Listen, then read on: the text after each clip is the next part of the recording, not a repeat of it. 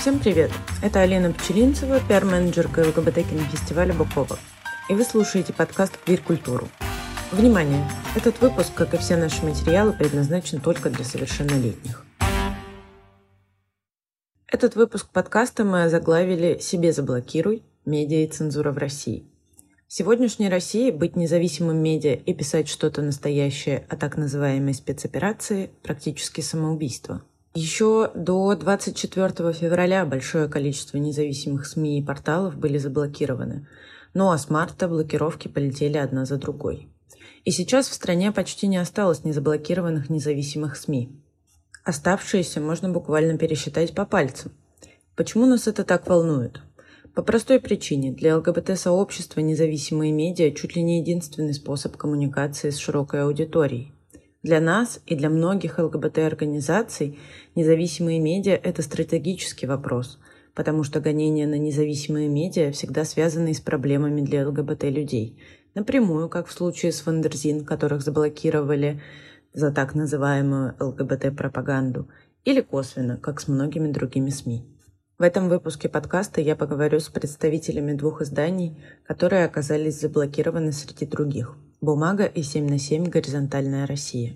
«Бумага» – это петербургская СМИ, которая рассказывает о городе и событиях со всех сторон – культура, развлечения, социальная политика, экономика и так далее. Отдельно «Бумага» знаменита своими зеркалами, например, зеркалом «Сибианус», которое также заблокировал Роскомнадзор – 7 на 7 – это независимый портал, который публикует региональные новости. Как написано на сайте, 7 на 7 пишет о настоящей жизни в российских регионах. Оба этих издания – инфопартнеры бок о бок, и оба были заблокированы Роскомнадзором в марте этого года. И еще задолго до нашего сотрудничества и «Бумага», и «7 на 7» писали о ЛГБТ-людях, событиях и мероприятиях, связанных с квир-дискурсом, и не только с точки зрения «закрыли», «сорвали» и подобных. Мы решили поговорить с главредом бумаги Таней Ивановой и журналистом портала 7 на 7 Максимом Поляковым о том, как сейчас выживают независимые СМИ, как редакции справляются с оттоком корреспондентов, бюджетов и читателей, как журналисты перепридумывают язык, на котором теперь можно говорить с аудиторией, как можно поддержать дорогие сердцу источники информации и что ждет российскую журналистику в будущем. Максим, расскажи, пожалуйста, э, когда вас заблокировали и как у вас сейчас дела обстоят? Ох, эм, хороший, эм, хороший вопрос. А, заблокировали нас в начале марта. А, мы полгода, за полгода до начала войны запланировали э, в своей компании ну, такое общее мероприятие, можно назвать это тимбилдингом или просто совместной работой в команде, выбрали для этого прекрасное место, а, ну, чтобы как люди немножко отвлеклись от будней, приехали туда, уже война шла, и на третий день нашего мероприятия нас блокируют. И мы в этот момент в начале марта сидим, думаем, так, что же нам делать? И вот, в общем, мероприятие, где мы должны были немножко выдыхать, э, не знаю, гулять, заниматься йогой э, и совершенно спокойно думать о планах, с началом войны превратилось э, в, мир, ну, как бы в беседу о том, как мы должны выживать, как мы можем выживать. А, и мы экстренно стали перестраивать работу. И сейчас ситуация выглядит так, что часть коллектива у нас э, за границей, часть в силу разных причин еще э, в России. Ну, в смысле, это либо личный выбор, либо, либо обстоятельства. А, и в целом мы, э, мы работаем примерно так же, как мы работали, э, за исключением того, что теперь, когда сайт заблокирован, основное внимание, а, основные наши усилия направлены на другие каналы, ну, то есть соцсети, а, там, Телеграм, ну, ВКонтакте мы тоже заблокированы, э, ну, потому что, потому что, ну, что ж, конечно, что ж, мы, что же там-то мы еще будем рассказывать правду о событиях последних трех месяцев все в начале войны казалось более драматичным, чем есть сейчас. Мы немножко разобрались, перестроились, и я надеюсь, что будем дальше работать, делать большие малые истории, как раньше, и просто немножко все это теперь по-другому. Война поменяла правила игры кардинально, ну, для всех нас. А скажи, пожалуйста, за счет чего раньше жила горизонтальная Россия и поменялось ли что-то с блокировкой? За счет чего живете вы сейчас? То есть, ну, теоретически, как можно, поддерживают ли вас читатели и читательницы финансово, например? Буквально э, два дня назад, э, когда э, в Вильнюсе был Балтик Прайд, я разговаривал с коллегами, ну, много людей приехало в Вильнюс, и я рассказывал про нашу работу, и говорю, вы знаете, э, у нас почти не было рекламы на сайте, потому что мало кто соглашается платить деньги ну, в качестве рекламных контрактов изданию, которое пишет про права человека. На что мне человек сказал, вы знаете, Максим, во всем мире так. Мало кто соглашается платить за права человека.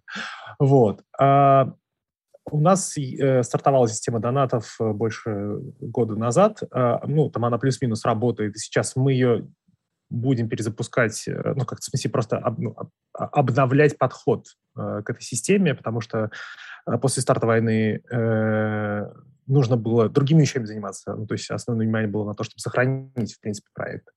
А, а так у нас есть, э, продолжаются разные партнерские программы, а, например, там, не знаю, с другими изданиями мы делаем серию расследований, и у нас есть возможность там получить за это деньги. А, и, и, ну, в общем, это во многом, во многом это просто разнообразные партнерские штуки. Э, э, мы старались выстроить систему так, что если ну, там, государство нас ударит по одной ноге, чтобы вторая, третья, четвертая, пятая продолжали работать, и мы смогли как бы отбиваться, убегать или, наоборот, вбегать а, как-то в новые сферы. Ну вот сейчас так и работаем. Таня, а расскажи ты, пожалуйста, насколько я помню, в бумаге до блокировки присутствовала реклама на сайте и в целом большое количество спецпроектов и все такое. Расскажи, пожалуйста, когда произошла блокировка? Предполагаю, что примерно за то же, что и 7 на 7. Ну, в общем, и как это на вас повлияло? А, да, нас заблокировали 12 марта, по-моему, это уже после того, как э, заблокировали коллега 7 на 7. А, у нас э, не то, что была реклама, у нас было много рекламы. У нас вообще все было очень даже хорошо с рекламой, и мы в конце прошлого года отмечали очередные рекорды по тому, как э, нативная реклама развивается в нашей компании. Плюс у нас, конечно, есть мероприятия, а, они все еще в каком-то виде сохраняются, как и нативная реклама на самом деле. Мы выпускаем периодически кое-какие вещи, и мероприятия были тоже очень важным источником дохода для бумаги. А, но еще с начала пандемии, на самом деле, мы выстраивали нашу коммерческую модель, которая раньше была только на продаже рекламы и интеграции в мероприятии, на продаже исследований тоже нашим партнерам. Мы ее начали перестраивать э, в том числе на B2C и запустили клуб друзей. Э, ему скоро будет два года уже. Клуб друзей мы задумывали как membership, то есть одно, один из видов подписки на издание. То есть это сервис, в котором люди могут э, не только коммуницировать с бумагой и получать там какие-то э, скидки, но и общаться. У нас там работает комьюнити-менеджер. И, в общем-то, клуб — это такая квинтэссенция миссии бумаги — помогать людям не чувствовать себя одинокими в большом городе. И с началом войны мы, конечно, э, сразу же усилили это направление, потому что в целом война — это э, не только блокировки, цензура и нежелание э, компании размещаться вместе с военной повесткой, э, текстами про избиение журналистов или давление на активистов, но и серьезное экономическое потрясение. Э, рынок замирает, рынок замер в пандемию, довольно быстро очухался а сейчас нет. И сейчас как будто бы дальше лучше не будет. Маркетинговый бюджет — это то, что сворачивается всегда в первую очередь э, в любой компании. Я уже не говорю о том, что множество брендов, это нас в меньшей степени коснулось. Мы не работали с, э, там, я не знаю, косметическими компаниями, да, или крупными-крупными игроками, которые покинули Россию но частично это задело нас, э, исход брендов, э, сворачивание бюджетов.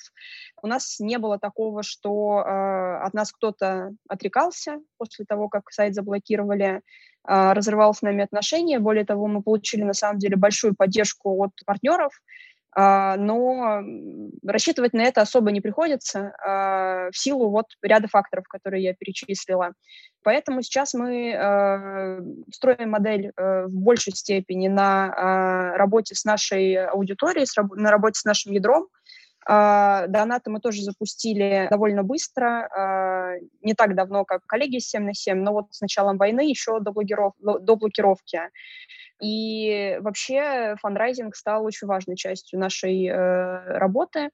А, мы запустили международный фандрайзинг, потому что, в общем-то, очень понятная модель, при которой Россия, которая сейчас и так находится с точки зрения финансовых потоков э, за бетонными э, заборами, изнутри ничего не поступает, э, наружу ничего не выходит, очень понятная ситуация, при которой возникают проблемы с поддержкой независимых медиа, не только бумаги, а вообще всех внутри страны, и на самом деле многие коллеги отказались, э, не многие, но кто-то отказался, в частности, вот «Медуза» отказалась от э, российских платежей, и э, международный фандрайзинг, сбор донатов или э, каких-то других штук из-за границы, это, в общем, то направление, с которым мы сейчас работаем.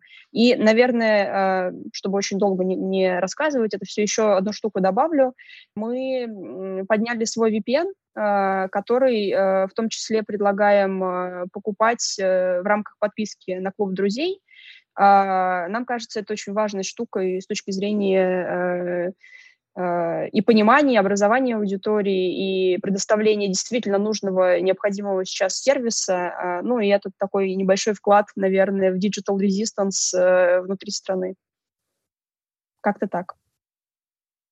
Я хотела с вами поговорить еще по части именно инфополя, наверное. Понятно, что с началом войны оно изменилось просто на сто процентов, как минимум, так сказать, на старте всех этих событий. С 24 февраля повестка в СМИ кардинально поменялась. А, я хотела узнать ваши вот ощущения да, с течением времени. Ну, сейчас прошло уже больше ста дней с 24 февраля. По вашим ощущениям, становится ли легче писать о чем-то, кроме войны?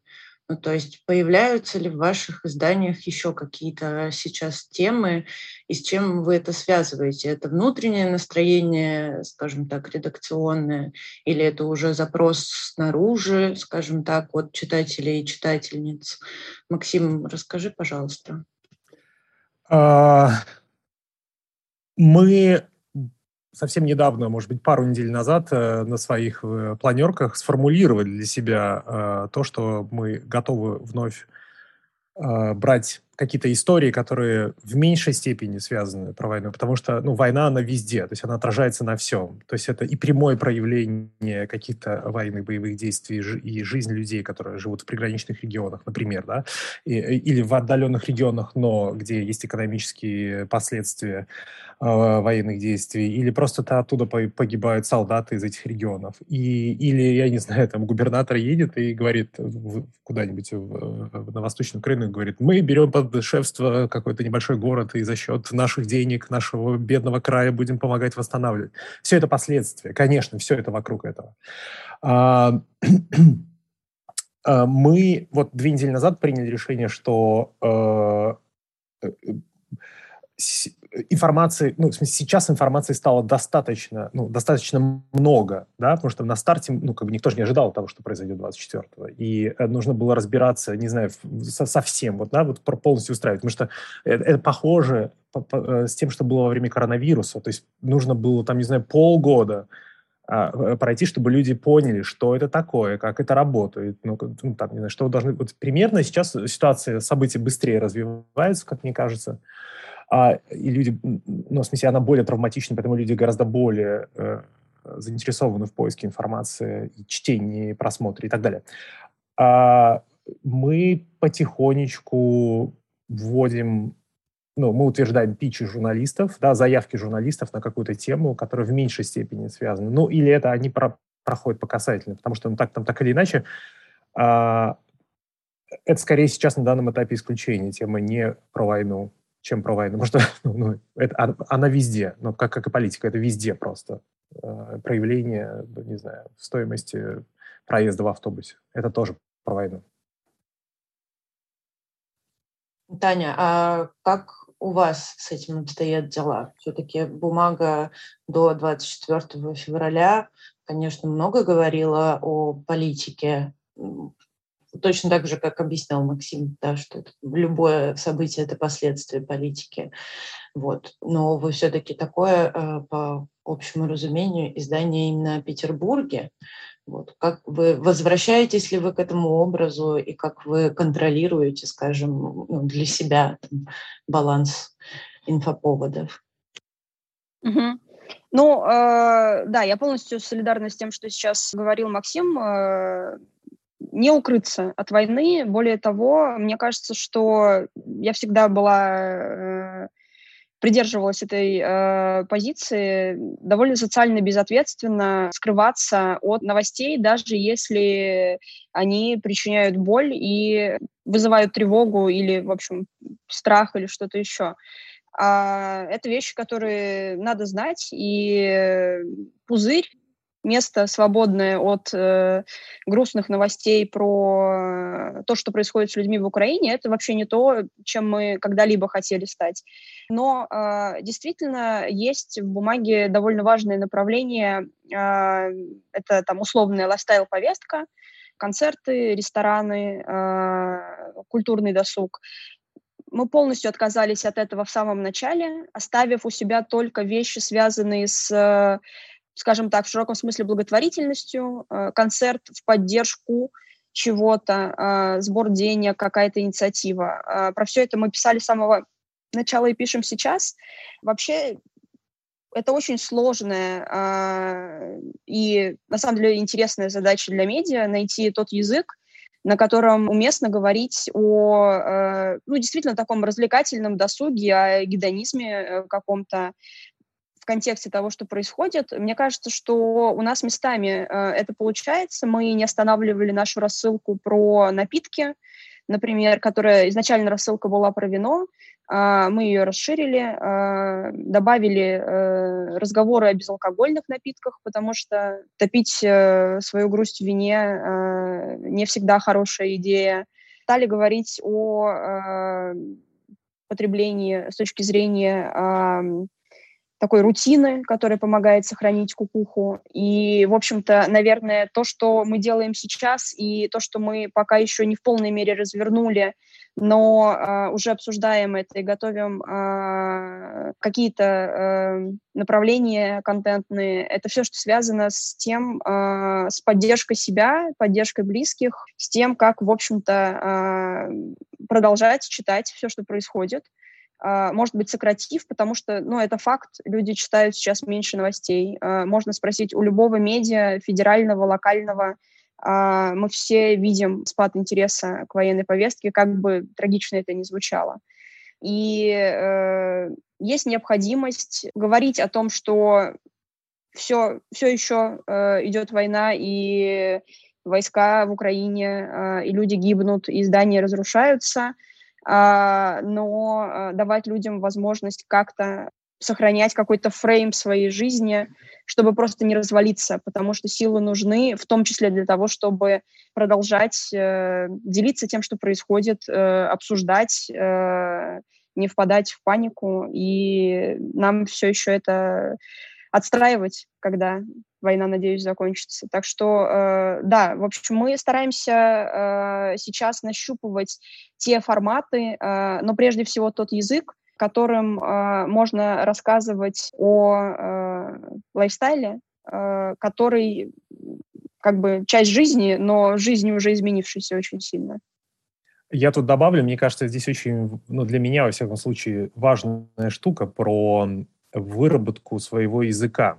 Что происходило лично со мной в первую неделю, вторую, третью неделю э, с 24 февраля? Я постоянно обновлял э, новостные порталы. Почему это происходило? Потому что ты не понимаешь, что, происход... что будет происходить в твоей жизни. Э, события развивались так, что они менялись каждые два часа. И ты вот когда все шутили, что ты не можешь планировать дольше двух часов, потому что все может поменяться. Все настолько было, ну, то есть все эти события были настолько шокирующими, что, ну, в смысле, что ты, ну, спустя два месяца я до сих пор сидел и думал, я не верю в, вот, в то, что все происходит. Мы очень много читали. Я обратил внимание, и мои друзья обратили внимание на то, что не все, к сожалению, медиа быстро смогли найти этот язык. Они выходили в эфир, они печатали статьи, э, как, как выразился мой друг, с вчерашними мозгами. То есть они использовали те же слова или, например, интонацию первое время, как будто вот, ну, вот этих событий не было. Мне кажется, что самый первый журналист, один из первых, кто перестроил свою работу, это была Екатерина Гордеева. И если смотреть в ее выпуске э, интервью, мы видим, как много воздуха появилось э, внутри э, видео. Да? Это просто какие-то кадры, не знаю, дома героя, города, еще что-то. Это возможность, она дает мне возможность выдохнуть. Мы видим, как поменялась ну, какая-то такая нейтральная или оптимистичная музыка на более, ну, я бы не сказал, что тревожную, но такую а, музыку про неизвестность. Ну, если бы я был композитором какого-то фильма, я бы, ну, что-то вот, ну, я бы сказал, вот здесь вот герой вступает в неизвестность, черную дыру, и нужно написать саундтрек. Вот Екатерина это делала.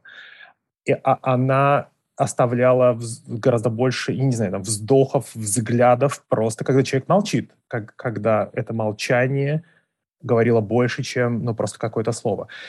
Постепенно но, ну, гораздо больше, почти, ну, в смысле, все больше и больше медиа стали перепридумывать, как э, ну, вот этот язык свой, да, потому что невозможно, ну, как бы, да, в лайфстайл-стиле продолжать рассказывать э, как бы о каких-то вещах, которые там, ну, не укладываются в голове человека с э, какими-то общими гуманитарными ценностями. Вот. Но это произошло, слава богу, то есть на это потребовалось, ну, на это потребовалось время, старт был медленный, но сейчас практически ну, все те, кто работает в независимом поле, они это сделали. Ну да, я заметила еще, что некоторые медиа выбирают разные пути на самом деле, чтобы вернуть лайфстайл-повестку. Тут же Village, например, вообще сделал отдельное издание, в котором пишут только про лайфстайл. Я так понимаю, что это в том числе ради того, чтобы было не заблокировано издание для рекламодателей. Вот. Но все-таки как метод довольно интересная штука, по-моему. Вот. Говоря об инфополе, я бы, конечно, хотела вернуться все-таки к нашей повестке, в том числе к квир-дискурсу, скажем так. Ну, вы, как наши инфопартнеры, да, и радуете нас этим, э, говорили в своих изданиях и освещали квир-дискурс э, с различных сторон. Вот я хотела бы узнать, что изменилось у вас с этой части, в этой части с 24 февраля. Ну, то есть есть ли этой повестке сейчас место в ваших э, изданиях? Эм, продолжаете ли вы ее освещение или ну, пока что она для вас на втором, третьем, пятом плане. И насколько, ну вот, допустим, даже не конкретно у вас, но в общих чертах, как вы считаете, есть ли ей сейчас место в инфополе? Потому что ясное дело, что э, действия России в Украине выходят сейчас на первый план да, для скажем так, адекватных людей, назовем их, мягко говоря, так. Вот. Но все-таки жизнь идет, каким-то образом, и люди, о которых вы говорили, никуда не исчезли. Вот. Э, можно, да, я начну. Э, мне кажется, здесь важен контекст э, для понимания общей ситуации. Действительно, мы в прошлом году выступали информационным партнером фестиваля «Бок о бок», и лично я там готовил несколько материалов в поддержку, и мы делали анонсы и так далее. До этого мы старались ну, с достаточно высокой периодичностью рассказывать э, историю квир-людей в разных регионах России. Что произошло до войны? Прокуратура э, обратилась в суд с требованием об удалении этих материалов. Иначе большой штраф или это блокировка и так далее. И выкатила список материалов, потому что, ну вот, как бы вот этот вот закон, пропаганда, и, э, значит, закончилось тем, что у нас был выбор между блокировкой и э, удалением материалов. Мы выбрали удаление материалов и там перенос части в социальные сети, чтобы это, ну, не, они не остались. И эти от материалов у нас в админке есть, и в лучшее время мы их откроем просто. То есть они просто закрыты сейчас, как бы не видны для публики. А, и это общий фон. Что произошло после 24-го? Конечно, ну, в смысле, вот это, это был явный сигнал нашему изданию, что вы не должны об этом писать в принципе, иначе просто мы вас закроем, заблокируем и так далее. А, ну, здесь поводом стали просто военные материалы. Не материалы по ЛГБТ-сообществу, а значит, война и все, что с ней происходит. А, на данном этапе мы, возможно, не рассказываем напрямую о о, о, о, о сообществе как таковом, но это всегда идет на пересечении, собственно, последствий войны и того, как живет сообщество. Если ЛГБТ, не знаю, активисты, просто члены сообщества иммигрируют, мы о них рассказываем, потому что, ну, в смысле, здесь есть особые, ну, то есть здесь есть особенности внутри этой истории. А если они еще иммигрируют и открывают шелтер для комьюнити в каком-то из городов, то это, конечно, наши герои, потому что мы хотим рассказать их историю, и мы ее рассказываем. И здесь, как мне кажется, дальше дискурс, во всяком случае, внутри нашего коллектива и, наверное, а, внутри других коллективов будет таким. Готовы ли мы дальше соблюдать законы, которые мы считаем, ну, мягко скажем так, плохими? Готовы ли мы пойти по пути наших прекрасных друзей и коллег из медиазоны? А, которых признали иностранными агентами, и они в какой-то момент сказали, мы отказываемся от ялы, э, можно говорить, да, это? Э, от э, плашки данное сообщение создано или распространено и так далее. Мы не будем ее писать, потому что это требование мы считаем незаконным. У нас наконец-то есть возможность об этом не писать, потому что наши сотрудники теперь в безопасности. Поэтому соблюдать этот закон мы не будем. Мне кажется, что этот дискурс будет э, внутри сообщества сейчас в какой-то момент э, ну, одним, одним из важных внутри профессионального журналистского сообщества. А будем ли мы, ну, как бы искусственно сокращать а, значит, количество материалов про ЛГБТ-сообщество только потому, что к нам могут прилететь штрафы и так далее, или нет? Ну, в смысле, вот где, где эта грань проходит? Мы, мы, во всяком случае, мы, наверное, будем об этом чаще говорить и ну, определяться, ну, сверять свою позицию со временем, там, раз в три месяца, условно. Ну, и тем более они же вас заблокировали уже, извините. Ну, как бы... Поезд уже пришел, да, конечно. за другое, да. Вот. А, я тут вспомнила, Таня, эм, помню, когда выходили первые публикации про Сашу Спочеленко, и там была, по-моему, у вас публикация слов или интервью ее партнерки. И мне почему-то так в голову врезался один комментарий, который я не совсем поняла именно под постом. А, женщина писала о том, зачем вы выпячиваете это слово «партнерка», везде вставляете свою ЛГБТятину, неужели нельзя написать нормально? Мне почему-то это так запомнилось, и я подумала, блин, ну как странно, а как же еще по-другому написать-то, если партнерка, ну а как?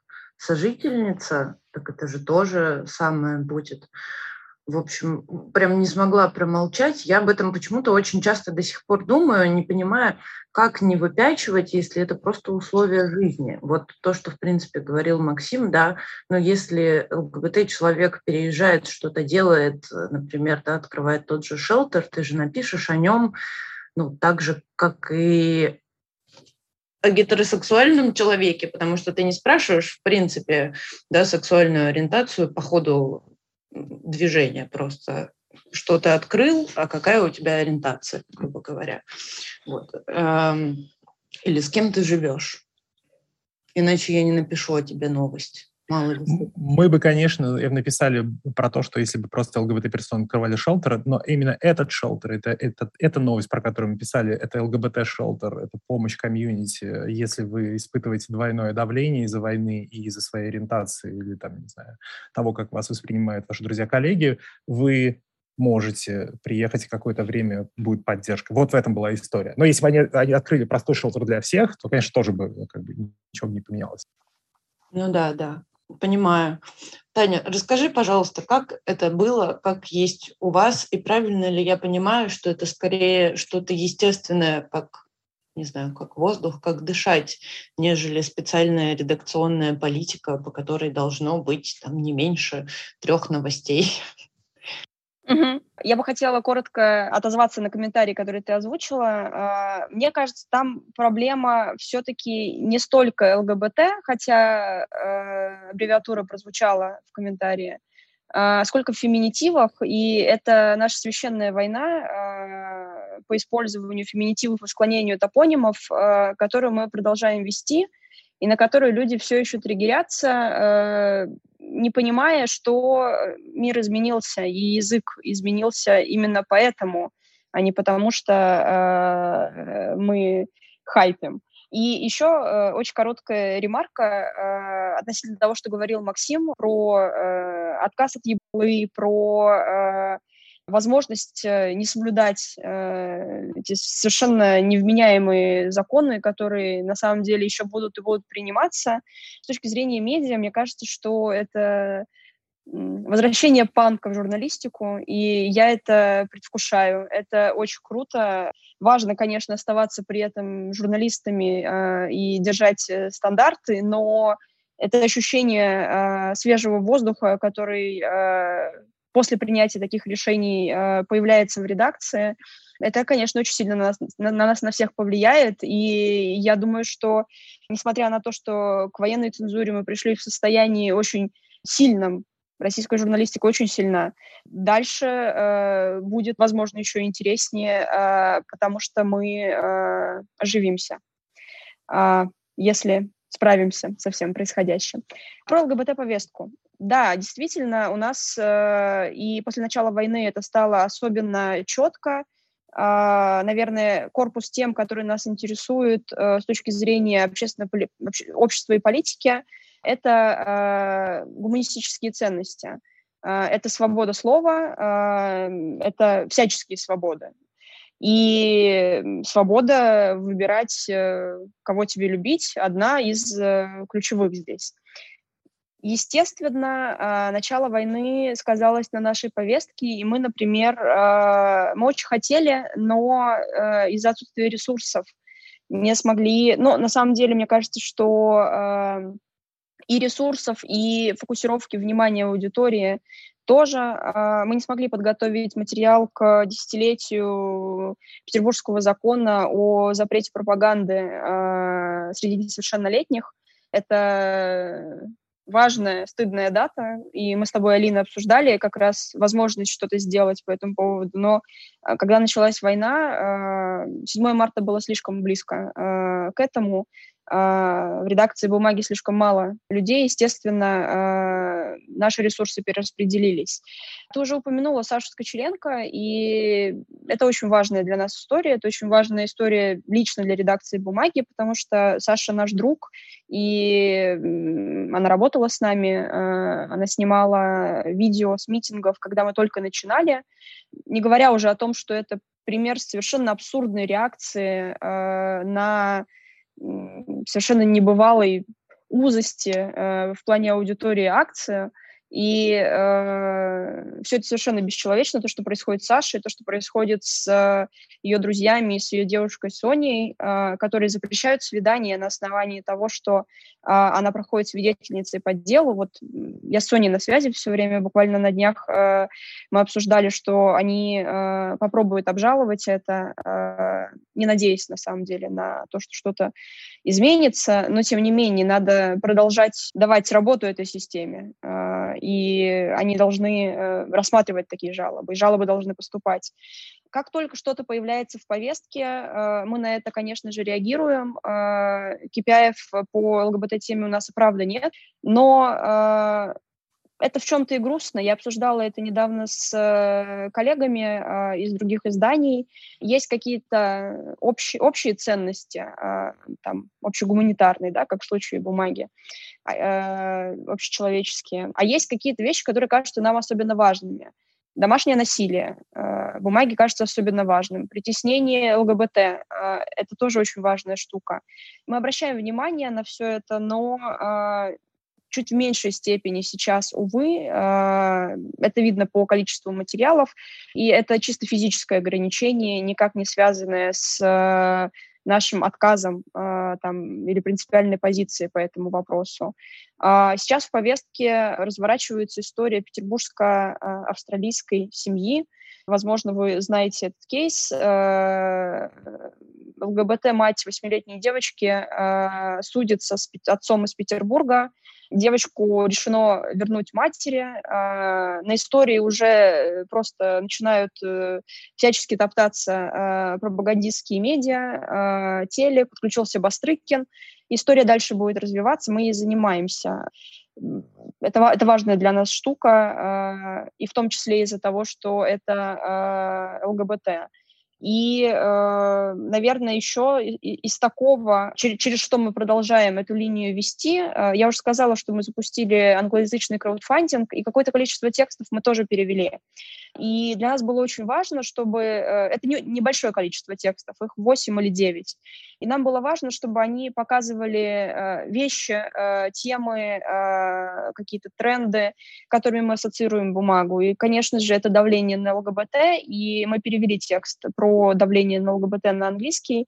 Возможно, люди из Европы, в общем, англоговорящие откуда угодно, а, смогут его прочитать и чуть лучше понять ситуацию в стране, потому что, а, завершая, извините, многословный, многословный ответ, потому что давление на ЛГБТ — это часть цензуры, и это часть запрета а, выражение собственного мнения, которое сейчас проявляется максимальным образом, но а, состоит не только из того, что а, твой пост в Инстаграме пойдет по статье о фейках или о дискредитации российской армии. Это все, все одна цепь, и э, надо отдавать себе отчет, что это все связано. Ну, спасибо, Таня. Ну, да, я понимаю, о чем ты говоришь. И, к слову, да, о цензуре я хотела еще с вами обсудить такую штуку. Вы уже заговорили про такую панк-журналистику, скажем так, будущего. И вот мне интересно, какой путь, скажем так, какие надежды вы, что ли, связываете с будущим э, российских СМИ. Грубо говоря, как вам кажется, по какому пути скорее пойдут издания, да, по панк-журналистике или все-таки там по сворачиванию э, тем ради безопасности, например. Мы, в принципе, могли это видеть и раньше на на примерах с квир-дискурсом не знаю, и сейчас тоже тот же Wonderzine, который стоит особняком, заблокированный не за фейки э, о российской армии, а что неожиданно оказалось за пропаганду. Эм, как вам кажется, куда скорее пойдут независимые издания, куда хотели бы скажем, лично вы пойти? И планируете ли вы нащупать для себя какой-то вот этот безопасный баланс или отпустить во все тяжкие? А, слушайте, ну мне кажется, э, ситуация здесь зависит от, во многом от обстоятельств. Что произошло за последние три месяца? Я, я скажу, что мне сложно в цифрах это сказать, но я бы сказал, что большая половина журналистов независимых изданий, которые были либо закрыты, либо признаны иностранными агентами, они уехали сейчас из России. Потому что быть независимым журналистом и находиться в России сейчас опасно. Потому что по тебе могут прийти с обыском, мы помним Свету Прокопьеву, да, из Пскова, которую там морды в пол ночью, э, ну, под утро, и к ней пришли в деревне и так далее. Она уехала из России. Вот это может быть с каждым человеком. Те, кто уже находился в России или у кого были возможность быстро перестроить свою работу, а, вот, э, значит, это другая категория журналистов. Там, мне как кажется, вот как они работали, ну, да, там плюс-минус, так они будут работать. Мы видим «Медуза», ну, в смысле, то есть, да, мы можем дистанционно продолжать работать. Мы видим «Медиазону», которая там да, уехала и, и тоже продолжает делать свою работу, как она делает. Да, мы видим, ребята там с бумаги сейчас расскажут, что у них происходит. Да, мы, мы уехали а, наполовину коллектива и продолжаем работать. Дальше э, э, здесь мало что поменяется, как мне кажется, ну, в генеральной линии.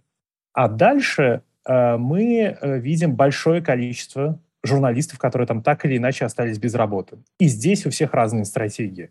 Кто-то, кто переехал в Берлин, ищет работу в Берлине и собирается там оставаться. К примеру, кто-то, кто переехал в Прагу или в Ригу или в Ереван, они э, запускают свои нишевые медиа. Мне кажется, что главный тренд это будет, э, в смысле, будет много, гораздо больше э, маленьких нишевых продуктов. А, и гонза-журналистика, панк-журналистика – это один из этих продуктов. Ну, в смысле, это одно из направлений, по которым мы будем двигаться. Мы видели, как, э, значит, ребята из нескольких медиа, из э, «Новой газеты», да, временно закрытой, и наши коллеги 7 на 7 и так далее, запустили экологическое медиа, кедр, да, вот прямо на коленке собрали его. А мы то есть каждый друг говорит, мне всегда было интересно там вот что-то, какая-то определенная, ну, отдельная сфера а есть, я вижу, что есть читательский запрос, поэтому я буду двигаться в это направление. Кто-то будет делать медиа про медиа, да, как, не знаю, там прекрасные журналисты из Томска, с ТВ2, которые, ну, делают сейчас отдельный проект о том, как изменились медиа а, в России после 24 февраля. А, возможно, ну, как пройдет какое-то время, и мы получим, ну, какую-то новую итерацию ЛГБТ, ну, в смысле, медиа в широком смысле слова, будь, будь то телеграм-канал э, или сайт, э, или проект на YouTube. Сейчас, когда мы немножечко, ну, то есть как-то придем в себя, перегруппируемся, выйдем из депрессии, ну, в смысле, или как-то, ну, ты, э, э, это, ну, это шок, ну, когда ты в течение одного дня собираешь чемодан и, и уезжаешь, не знаю, в никуда, ну, тебе нужно время немножко, чтобы перестроить свою жизнь. Мне кажется, что и ЛГБТ повестка вернется. Ну, или это будет тоже нишевые, да, у нас Сергей Пучкин готовит второй сезон подкаста «Радужный», а у нас есть э, «Будни лесбиянки» подкаст прекрасный. Ну, в общем, у нас много чего есть, и каждый немножечко как бы перегруппируется, и все равно это будет представлено. И мы так или иначе будем говорить о том, а каково это быть, э, там, не знаю, представителем сообщества после 24 числа. Вот мне очень интересно, потому что половина моих знакомых она уехала или собирается уезжать из России. Вторая половина, ну или какие-то люди, которых я знаю показательные, они еще, они в марте продолжали ходить в прекрасный монобар в Москве или центральную станцию в Петербурге. Я смотрел на эти фотографии, думаю, господи, в смысле, у вас есть эмоции, у вас есть потребность в том, чтобы идти танцевать и веселиться, ну, в смысле, нет, я, я сейчас тоже плясал в, в субботу, э, значит, э, на Балтик Прайде, э, значит, на вечеринке финальной. Но мне было ощущение такое, что я хочу почувствовать себя живым, потому что невозможно 24 на 7, ну, в смысле, то есть пропускать все через себя, ну, находясь внутри информационного потока и видеть все это. И мне нужно что-то, что меня отвлечет. А э, э, э, я думаю, меня немножко вернет к жизни, не знаю, пойти танцы с моими прекрасными стрейт-друзьями, которые такие, конечно, мы идем в гей-бар, тут, тут пошли. Я говорю, конечно, пойдемте. Но те, кто ходил танцевать 24-ю и делал вид, что ничего не происходит. После 24-го, там, в начале марта в Москве или Петербурге я смотрел на это и думал, блин. И про это тоже очень хочется говорить. Про это тоже очень хочется, как люди это воспринимают. Ну, как будто... Ну, то есть, с одной стороны, ЛГБТ-сообщество гораздо более сенситивно отреагировало на все, что происходит после 24-го, и видит угрозы. И это, ну, там, в широком смысле слова, двойная дискриминация или двойная угроза вдруг над нами повисла. А с другой стороны, те, кто как бы вообще не, как будто ни о чем не задумывался или сделал вид, что ну, как бы ему все равно, и у него, ну, в принципе, там деньги есть, и все остальное не важно. Очень интересно. Мне кажется, что будут, будут проекты. Ну, да, понимаю. Я еще недавно слышала не совсем корректное словосочетание, но, если честно, мне понравилось, о меньшинстве внутри меньшинства. То есть, ну, понятное дело, что не все ЛГБТ-комьюнити выступает э, против власти. И то есть, да, вот то, что ты сказал, двойное давление, мне бы тоже было очень интересно об этом прочитать. Таня, расскажи, какие надежды у тебя на будущее? Очевидные и не очень очевидные. И в части э, конкретно бумаги и журналистики в России. Добавь, может а быть, немного позитива, если ты можешь. Если не можешь, то я понимаю, и все тебя поймут. Uh, ну, я, я, наверное, хотела бы сказать uh, о нескольких вещах, которые не то чтобы это какие-то прогнозы и перспективы, это скорее челленджи, с которыми нам сейчас предстоит работать. Максим уже упомянул о массовом исходе независимых медиа, независимых медиа с территории России, и это огромнейший вызов для репортинга. И если для федералов это может быть в меньшей степени проблема, а, для локальных медиа, для медиа типа бумаги, типа 7 на 7, всех, кто работает в конкретной локализации. Надо понимать, у нас совсем другая связь с, читателями. А, это люди, которыми мы знакомы лицо к лицу в огромном количестве. И возможность, невозможность или ограничение общения с ними станет большой проблемой. И нужно будет искать выход. Уже сейчас э, коллеги с э, всевозможных изданий ищут выход, и эта проблема не решается, к сожалению, удаленной работой. Это все равно э, контакт человека с человеком, э, и это все равно риски, э, которые есть для журналиста. Но риски есть и у спикеров, э, у людей, которых э, мы берем э, для общения, для того, чтобы показывать, что происходит. И это белорусский пример. Это какое-то общее мнение сейчас, что мы смотрим вместе с белорусами один и тот же сериал, просто они уже на несколько сезонов впереди, а мы вот, они на пятом, мы на втором. И у них это привело к очень серьезной э, анонимизации контента, и это не только скрытие авторов под материалами, это скрытие имен экспертов. То есть вот представляете, экспертный комментарий, у которого нет автора, э, экономист какой-то. А, и... Меня это сводит с ума уже заранее, если честно. Меня... Это я добавила оптимизма сейчас. Тогда, тогда вообще можно пиарщиц и пиарщиков просто всех удалить, мне кажется, из сферы медиа. А, но а, при этом, на самом деле, у этого тоже есть интересная задача, как мне кажется. Задача медиа настолько усилить свою коммуникацию с аудиторией, чтобы э, не вызывало вопросов, по каким стандартам работает то или иное издание чтобы сам факт того, что это появилось на странице какого-то издания, сообщал, что проведена большая работа. Это и какие-то вещи, связанные с, с работой, с э, инструментами, с подходами, но и на самом деле с маркетингом, с тем, как мы научимся транслировать ту работу, которую мы вообще-то делали всегда, но э, не считали важным объяснять, как мы ее делаем. Про язык мы уже, на самом деле, довольно много говорили, и это тоже очень важная штука, а, которая, очевидно, будет меняться. Кооперация, мне кажется, что э, в ней большое будущее, потому что, э, во-первых, это просто какая-то природная потребность знать, что вы не одни, знать, что не только вы думаете так, то не только для вас э, ужасны э, смерти людей на территории Украины, Кому-то страшно обсуждать такие вещи, а от этого еще важнее знать, что такие люди есть.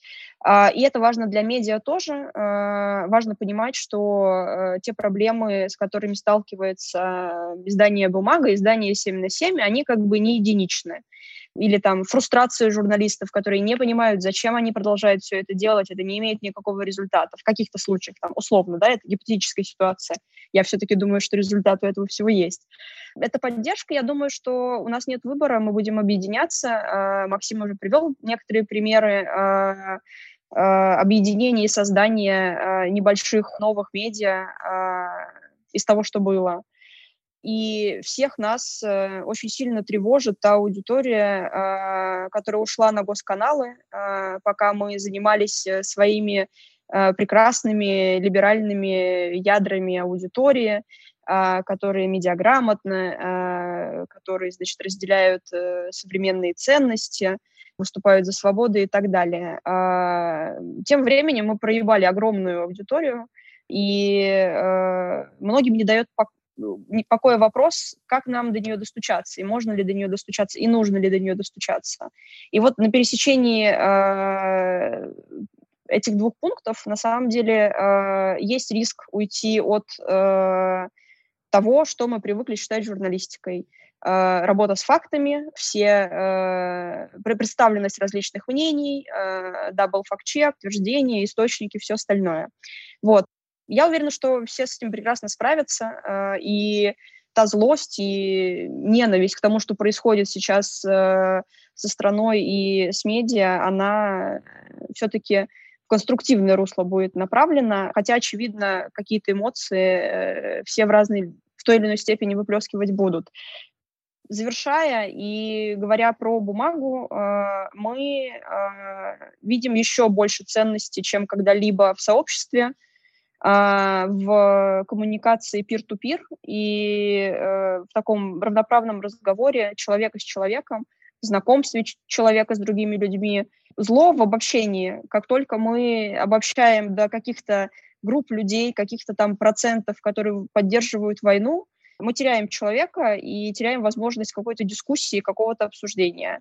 Когда есть конкретный человек, э, и к нему можно обратиться э, через издание, в комментариях, э, состояв в каком-то сообществе, мне кажется, это очень сильно влияет на социальную напряженность, на понимание того, что мы разные, но у нас есть точки пересечения – на диалог, э, который, я надеюсь, что все-таки э, будет развиваться и будет приводить э, к позитивным изменениям уже на глобальном уровне. А у меня короткое добавление. Мы тут с друзьями шутили о том, что из-за того, что сейчас нет возможности физически находиться в России, действительно мы очень много теряем в плане репортажности. И, ну, в смысле, уехали почти все.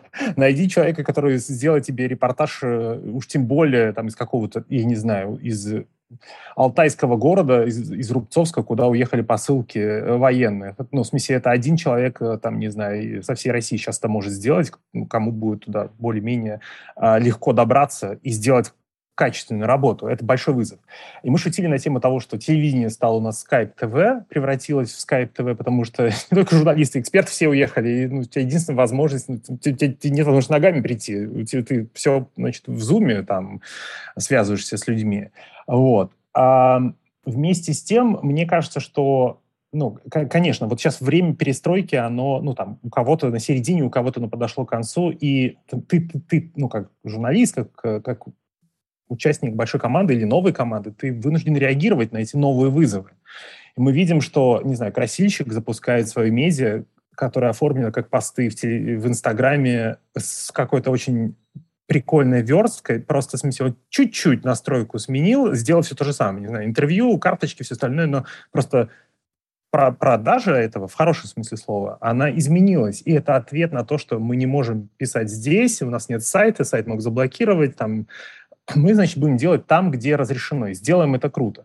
Вот такие, как мне кажется, дискуссии внутри э, журналистских команд или, ну, там, отдельно, ну, кто-то кто один, кто зах захочет запускать, не знаю, новые медиа, будут продолжаться, и будут появляться какие-то новые э, ответы. То же самое, да, то есть мы видим про то, что когда невозможно лично прийти и снять репортаж, то ты договариваешься с героем, который ставит с одной стороны телефон, компьютер, снимает себя сам с двух-трех точек, и, и ты получаешь видео. И, и это, это ответ на то, что мы физически не можем добраться до героя.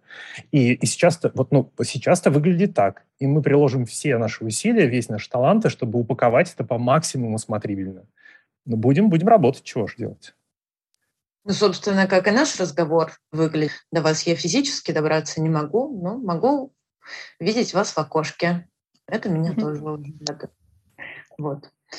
На этом я хотела бы на самом деле закончить наш разговор на ноте надежд и будущего развития. Надеюсь, что все-таки не на пепелище мы будем отстраивать это все заново. Хочу сказать вам большое спасибо за то, что приняли участие. Э, это были Таня Иванова, главред бумаги, и Максим Поляков, журналист 7 на 7. И Алина Пчелинцева, это я. Всем спасибо, всем пока-пока.